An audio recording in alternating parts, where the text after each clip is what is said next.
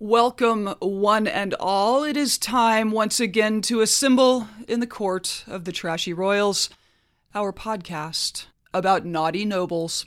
My name is Stacy. Thanks for joining us today. I am Alicia, and I am super thrilled to be taking our journey back over into the Romanovs today. We took a bit of an interlude last week, Trashy uncles. and for all my Anglophiles, all the Hanoverians and Queen Victoria so much, they're going to come back up. But this week, what do they say? In for a ruble, in for a funt. is that what they say? Perhaps if you're in Russia. Or maybe not just in for a ruble, in for a funt, but maybe in for a revolution. Mm. This is all going to culminate together. But today, it's time to set the story of the Emperor of Russia from 1825 to 1855. 30 years in his reign, coming onto the throne the same time as Queen Victoria herself. Let us anon to Nicholas the First.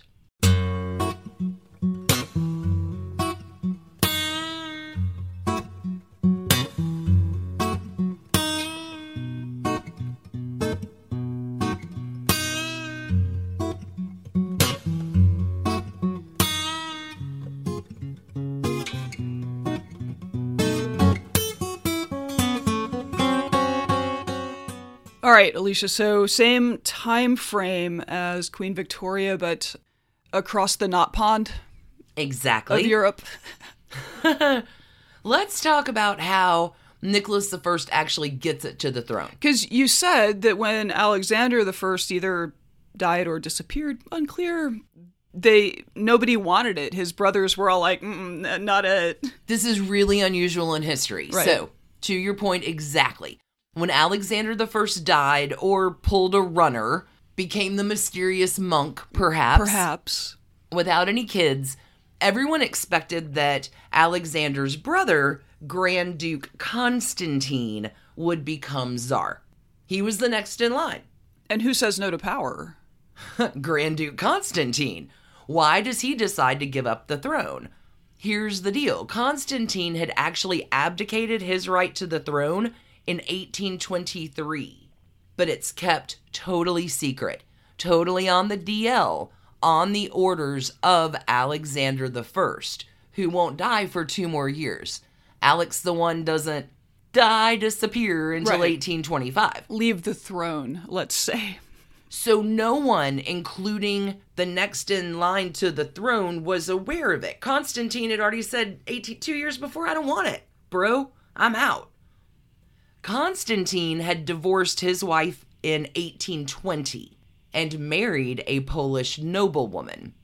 The important thing here about that Polish noblewoman, she was not of royal blood, which meant that the kids that Constantine had by her do not have any claim to the Russian throne.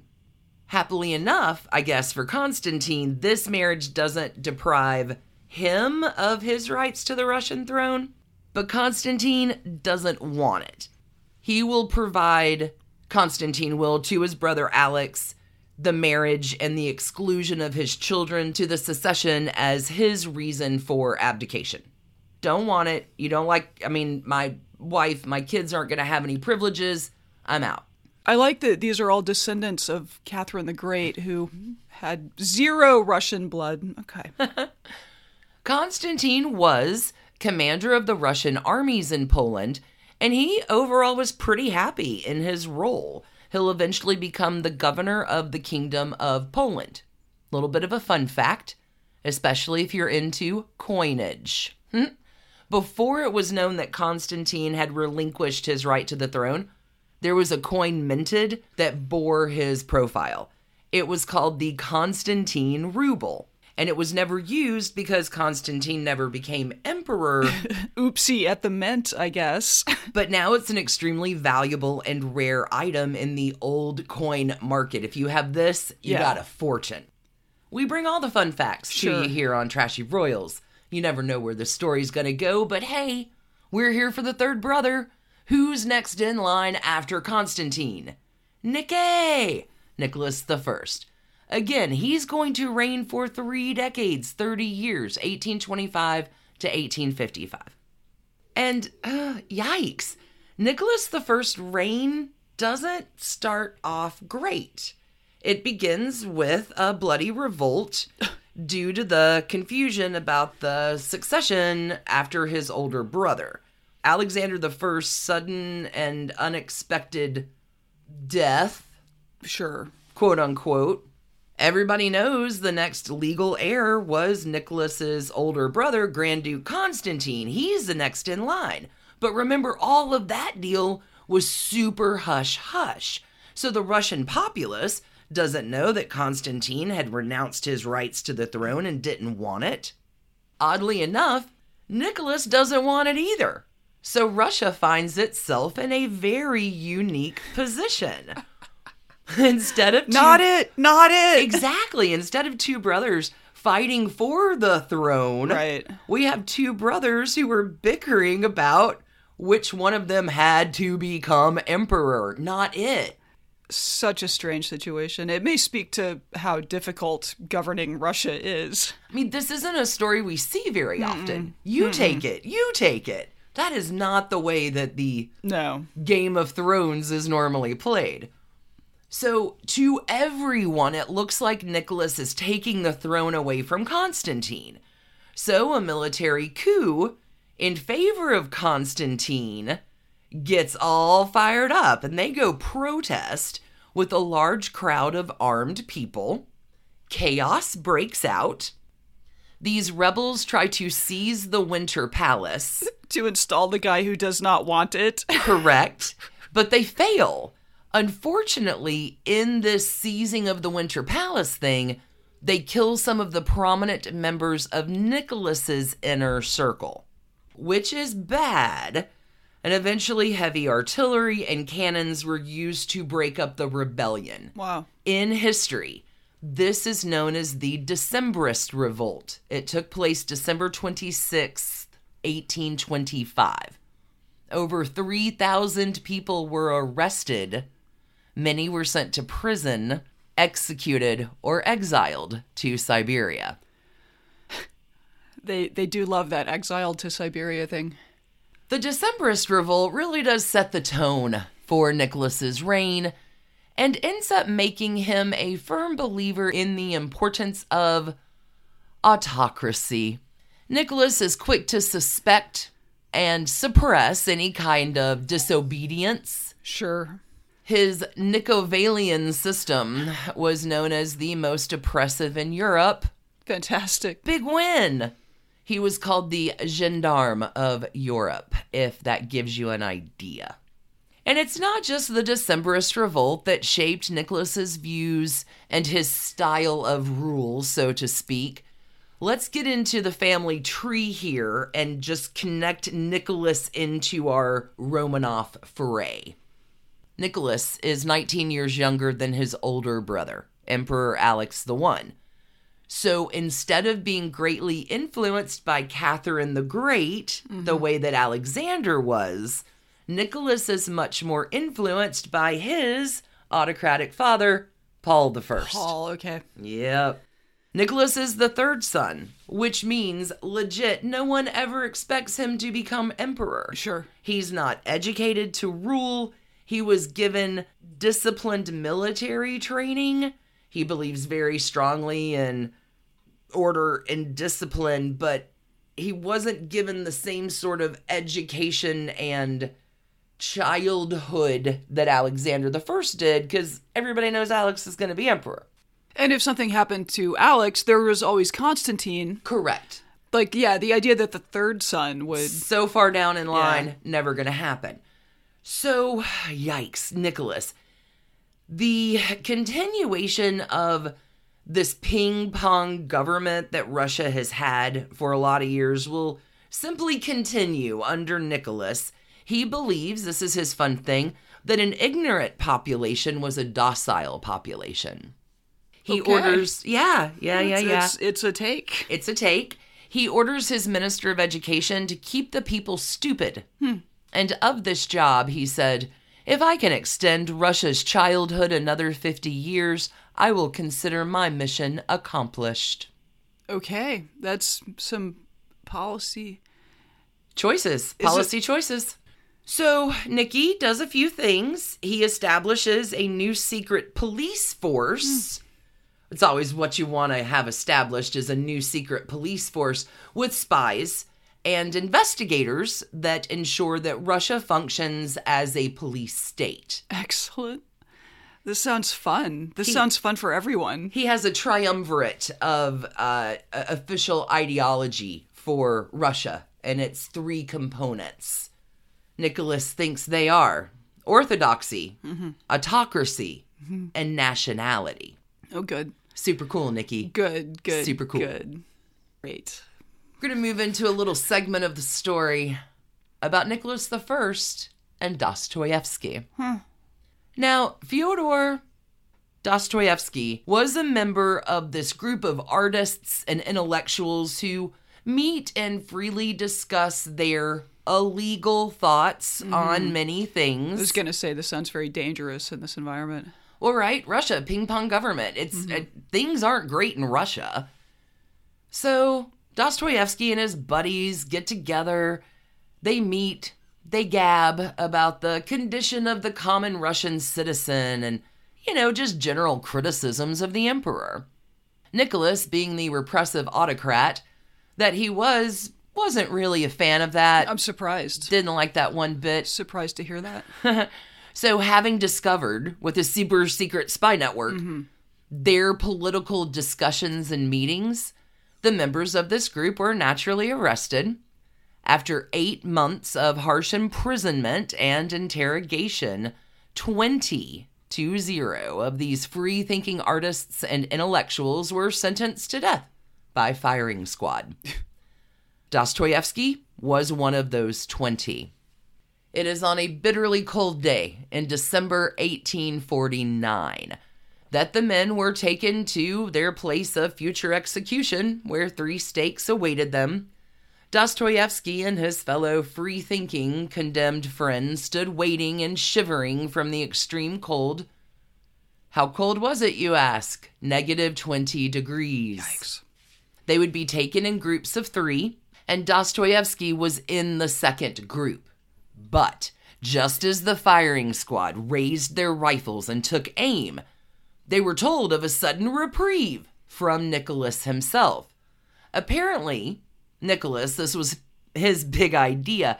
He had planned this whole thing just as a charade. It's a charade.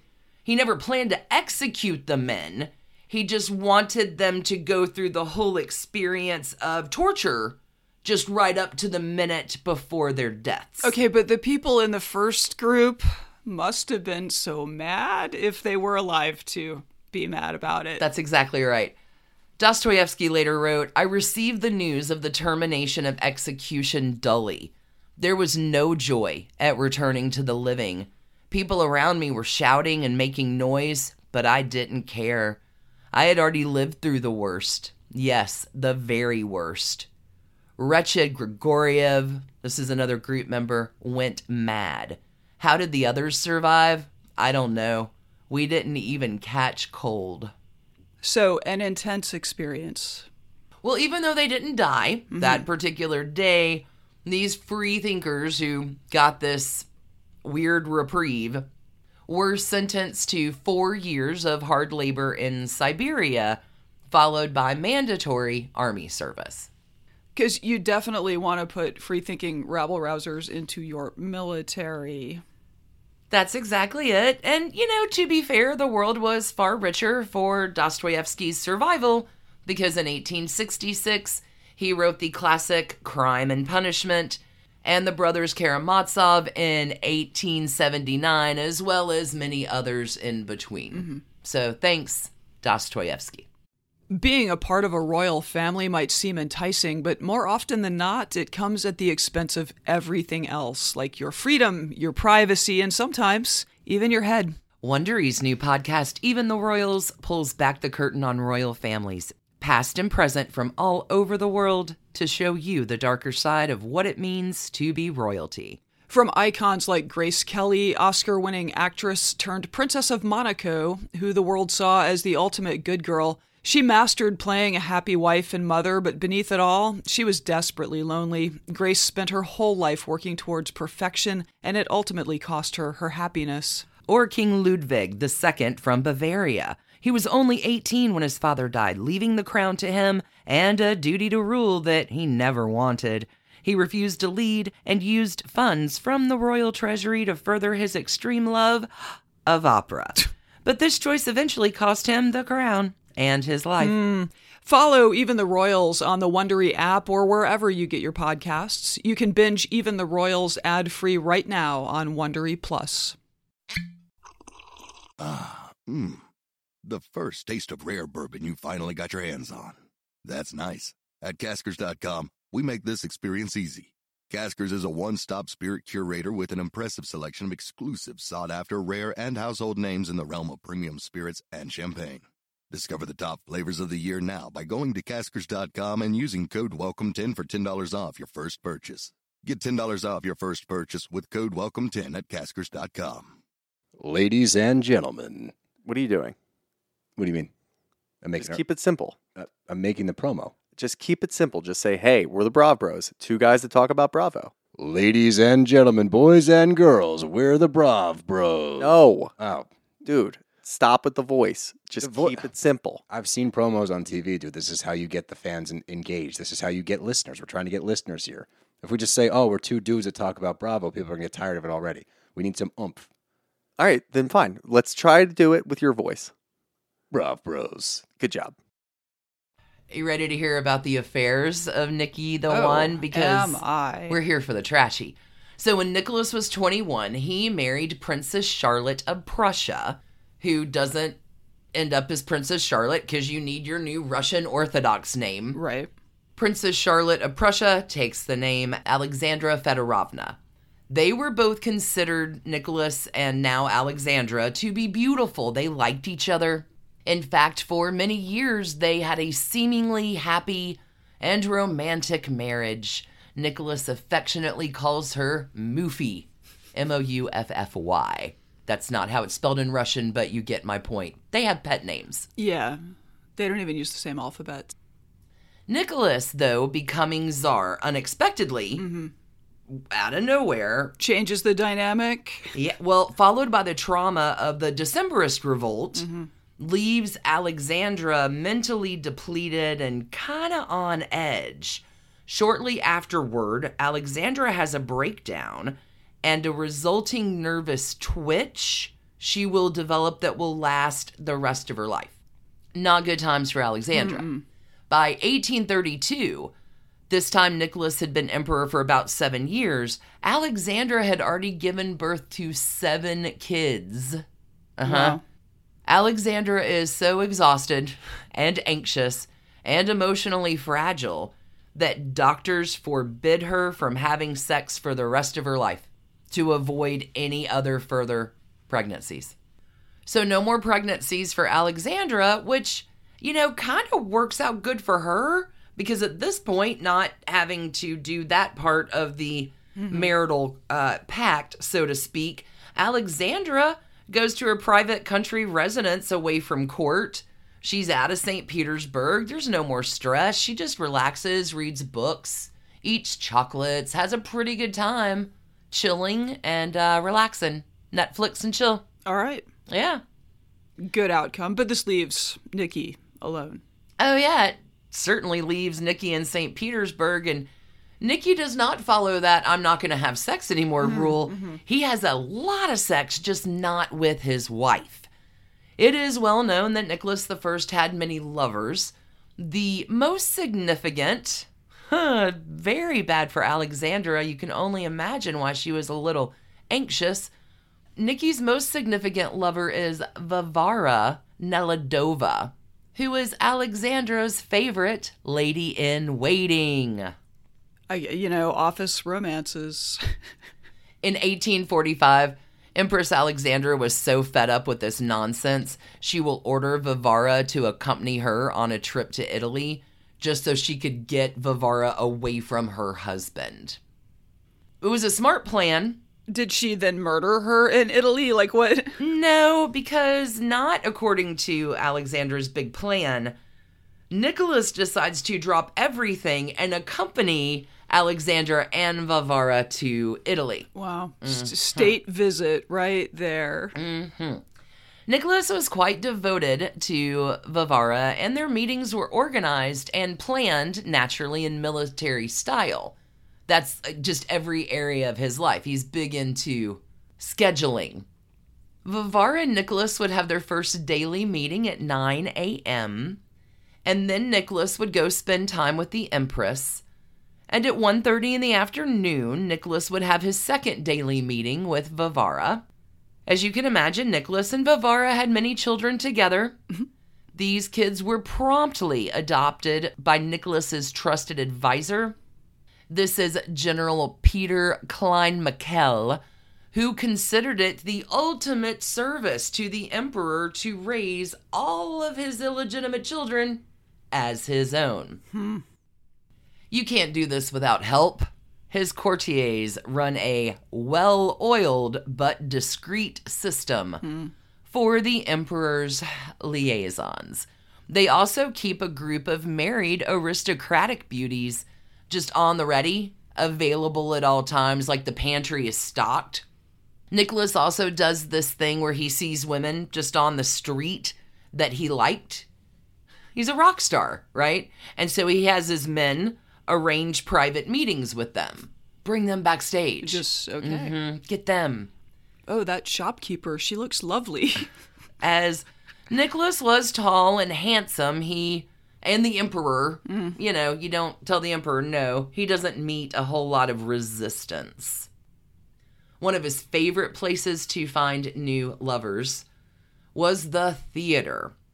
Nicholas's friend and famous poet and novelist Alexander Pushkin once said that the Tsar ran a harem of budding actresses. Now, Alexander Pushkin is going to find this new, very young wife. She's 18. Her name is Natalia. And his, you know, good friend Nicholas I wasted no time in flirting with Pushkin's new wife, Natalia. Observing this, Pushkin wrote, Of a morning, he purposefully drives past her windows several times, and in the evening at a ball, asks why her blinds are always down. Creeper. Super big creeper. Nicholas wasn't the only one at court, though, flirting with Natalia, and Pushkin started resenting all of the attention that his new young hmm. wife was getting. Ultimately, this leads to Alexander Pushkin's death. Pushkin received an anonymous letter addressed to the coadjutor to the Grand Master of the Order of the Cuckolds. okay, that's that's a lot. That's a lot of big words. Grand Master of the Order of the Cuckolds. Wow. After a lot of court drama and finger pointing, Pushkin engaged in a duel to preserve his wife's honor. Oh my god. And on January 27th, 1837, Pushkin was fatally wounded in this duel. Wow. Alexander Hamilton. Okay. Got a little bit of other miscellaneous Nicky the First trashiness. The thing you should know about Nick, I mean, all around, pretty terrible guy, kind of an autocrat, wants to keep the people dumb. He also strongly dislikes Jewish people. During Nicholas's reign, the Jewish population in Russia was over 2 million folks. In order to force them to comply with all of his strict edicts, Right. Orthodoxy. Nicholas starts a system of compulsory military service for all Jewish boys that would start at the age of 18. This compulsory military service forces all of these 18 year olds to spend 25 years in the Russian military. But Nikki doesn't wait until they're 18. Before their 18th birthday, Nicholas gains control of them by sending all the Jewish boys to Cantonist schools far away from their families. He does this so they would be unable, or at least not easily able, to practice Judaism. I'm sure they were being indoctrinated heavily in these schools. That's exactly right. They're Yeah. forced to culturally assimilate to Russian customs and practices. In many instances, the forced separation from their families and resulting lack of connection to them, the families or the Jewish community, worked in getting these young men to convert to Christianity. Sure. Nicholas also attempted to force Russification on the Jewish people by not allowing any Jewish books to be printed in Yiddish or in Hebrew. Well, this sounds terrible. Terrible. It's trashy royals. Yeah.